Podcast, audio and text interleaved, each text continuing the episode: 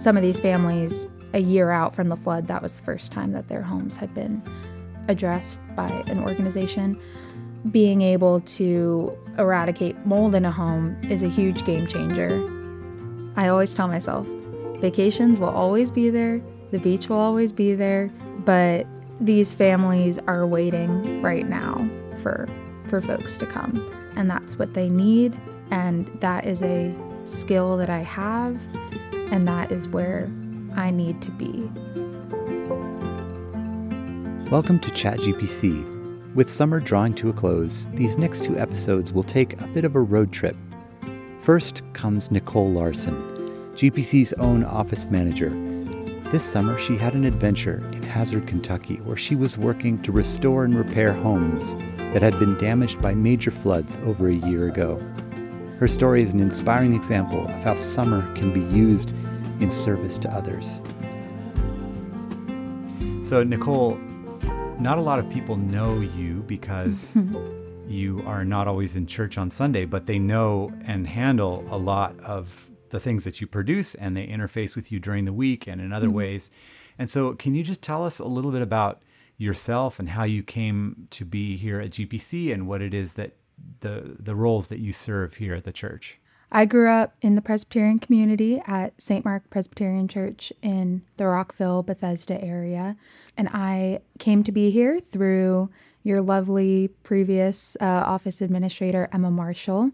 She was a friend of my sister's in college at Georgetown, and she connected me with GPC. And so I started here last August, and it's been great and lovely. And I've loved becoming a part of this community and getting to work with all the rest of the staff and the committee members and everyone on the session. It's been a real treat.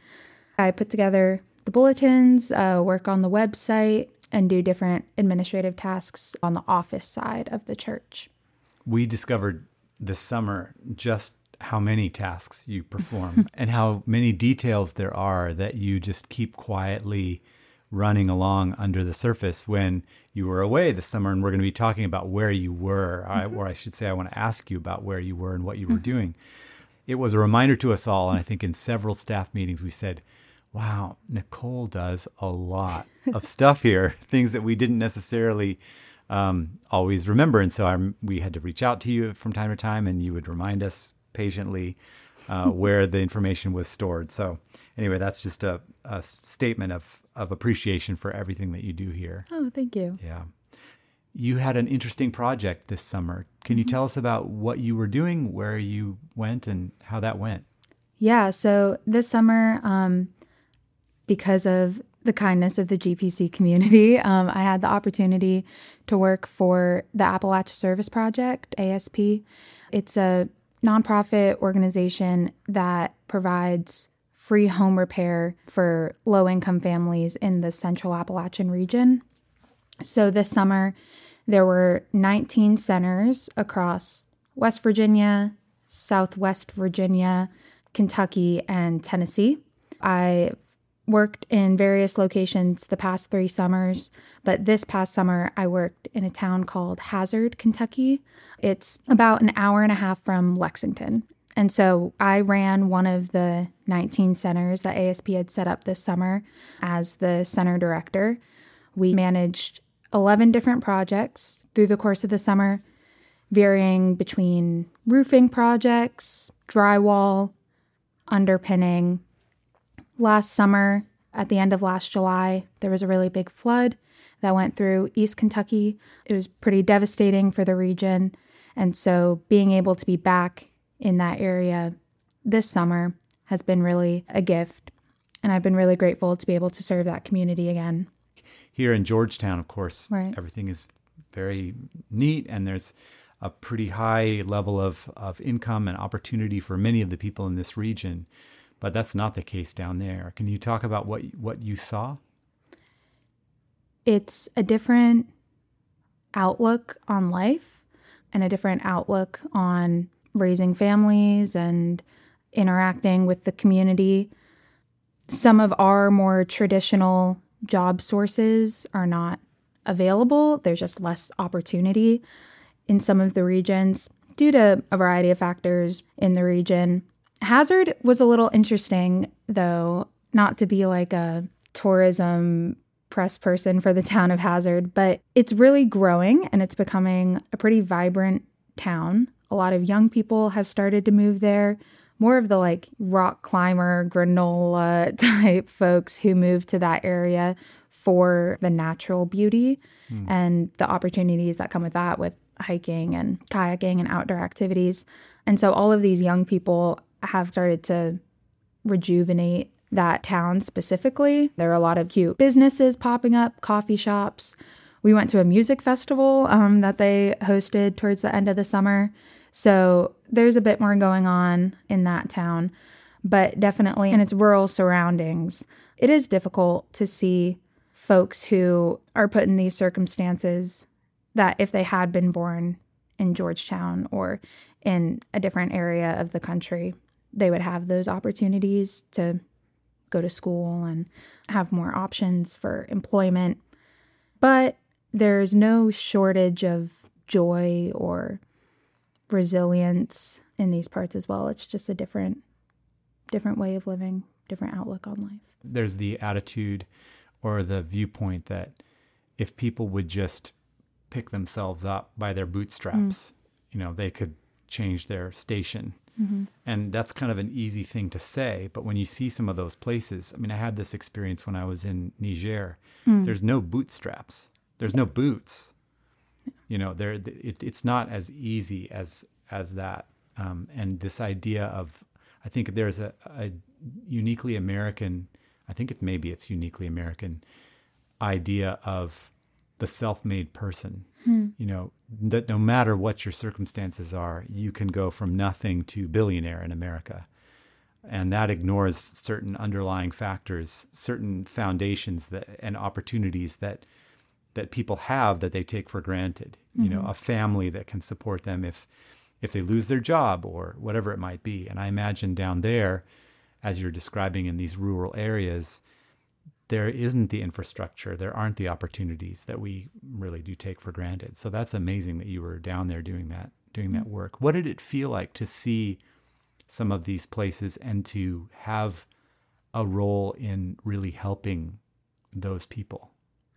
It's a gift and I enjoy it very much. It's highlight of my year, highlight of my summer to be able to to be a part of that and one thing that I really like about ASP is it has such a connection with the community throughout the whole year so that when you do come for the summer or when volunteers come, there's less of the, you know, we are here to help you. We traveled from DC, Chicago, New York to come help the people of East Kentucky. Um, there's less of that mentality because ASP keeps those connections throughout the year and has a presence in East Kentucky and in the, the region in general. Being able to be there, one, because of those connections, makes us feel like less of outsiders. We come in, and if you're wearing a shirt that says ASP on it, you're welcomed into a business. You're given a free cone of ice cream or whatever. Makes us feel like less of outsiders for sure. And also, we're able to build more meaningful connections with the families that we serve.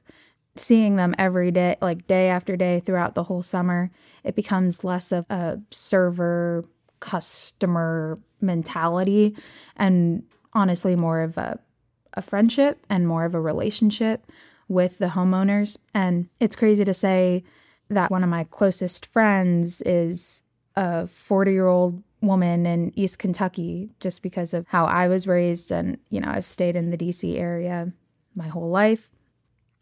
And so being able to have those relationships that you otherwise wouldn't have had, I think is really amazing.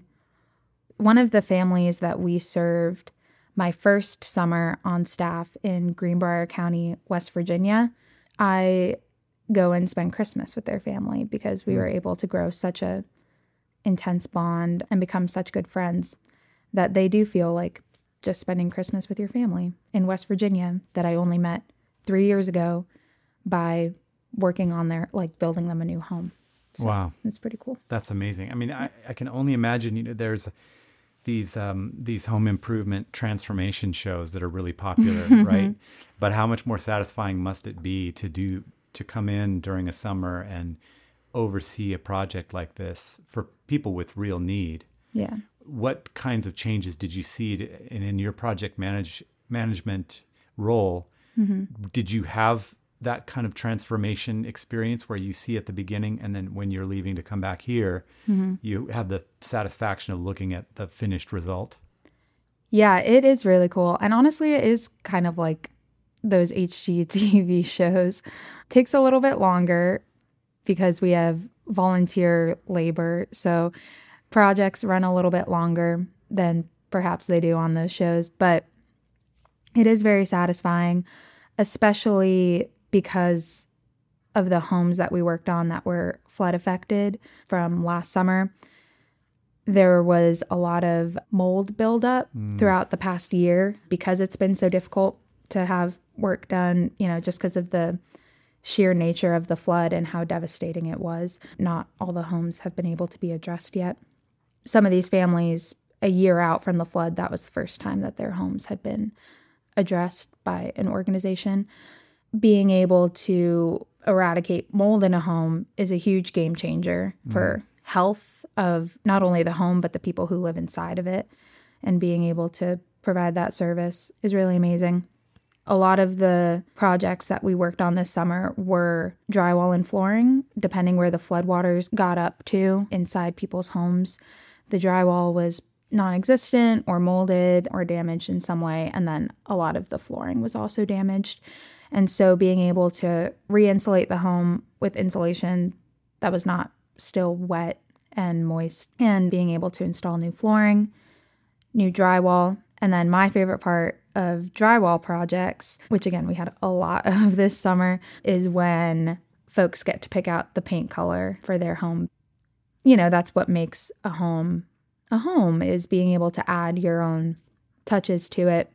My favorite section of the Lowe's that we would always go to, um, the Hazard Lowe's, was the paint section, and those little paint samples. Those are free. You know, you can just take them. And so Yeah. we would grab as many as we could. You bring them to the homeowner, and they can pick one out or say, "Oh, I like this one, but a little bit lighter." And so that's kind of the best part is being is the homeowners being able to to choose what colors they they want to brighten up their home with. For sure. and then do you have a kind of reveal after you're finished, you know, and then they get to see what the work is like? Or they're probably there all of the time watching it happen, right? And helping perhaps even. Yeah, they're there watching all the time. We had one home that we worked on that was kind of one of our one of our bigger projects of the summer. We did a double room addition on a mobile home that had 10 kids living in two bedrooms. And so building on those two extra bedrooms, um, just giving the home more space for the family. And wh- the youngest kid, he was probably six around that age, and we called him our site supervisor because he would he would help out. He would carry lumber as best as he could with some assistance, and he helped pick out paint colors for his brothers and his sisters' rooms, and all that fun stuff. He even helped paint a little bit. Yeah, Grayson, the the site supervisor at that project. So they're pretty they they see it as it's going along. What role would you say that your faith plays in the hmm. motivation to perform these kinds of activities? I think it plays a very a very large role. ASP itself is a faith-based ministry organization. Most of the groups that are coming in are with churches, and that's how I got involved back in high school from St. Mark participating as volunteers. I think my faith plays a very large role in my desire and in many ways my my need to keep returning to this region summer after summer and forego trips to the beach and things like that. I always tell myself vacations will always be there, the beach will always be there, but these families are waiting right now for for folks to come and that's what they need and that is a skill that I have and that is where I need to be to be able to provide that for them. Selfishly, I gain a lot of joy from performing these acts of service and being a part of that region and that community, and I have friends there, and it's a beautiful area of our country. I love the city and I love DC, but it is a little claustrophobic and so being able to to live in a different region of our country that again I probably never would have lived in East Kentucky before ASP and so being able to have that opportunity is is special. Well, we we're very proud to say that we know you and that, that you're doing this work taking your summer vacation in essence to, to go and do such amazing work. So thank you. That's, that's really beautiful. Well, thanks a lot for talking to me about this. Yeah, that's really course. cool. I love talking about it mostly because I love the like central Appalachian region so much and I think a lot of folks in the country, you know, pass it off as oh, that's so far away. That's not our problem. When in reality, they're just as much a part of our country as we are. And so a lot of people don't get to hear the stories of mm. the Appalachian community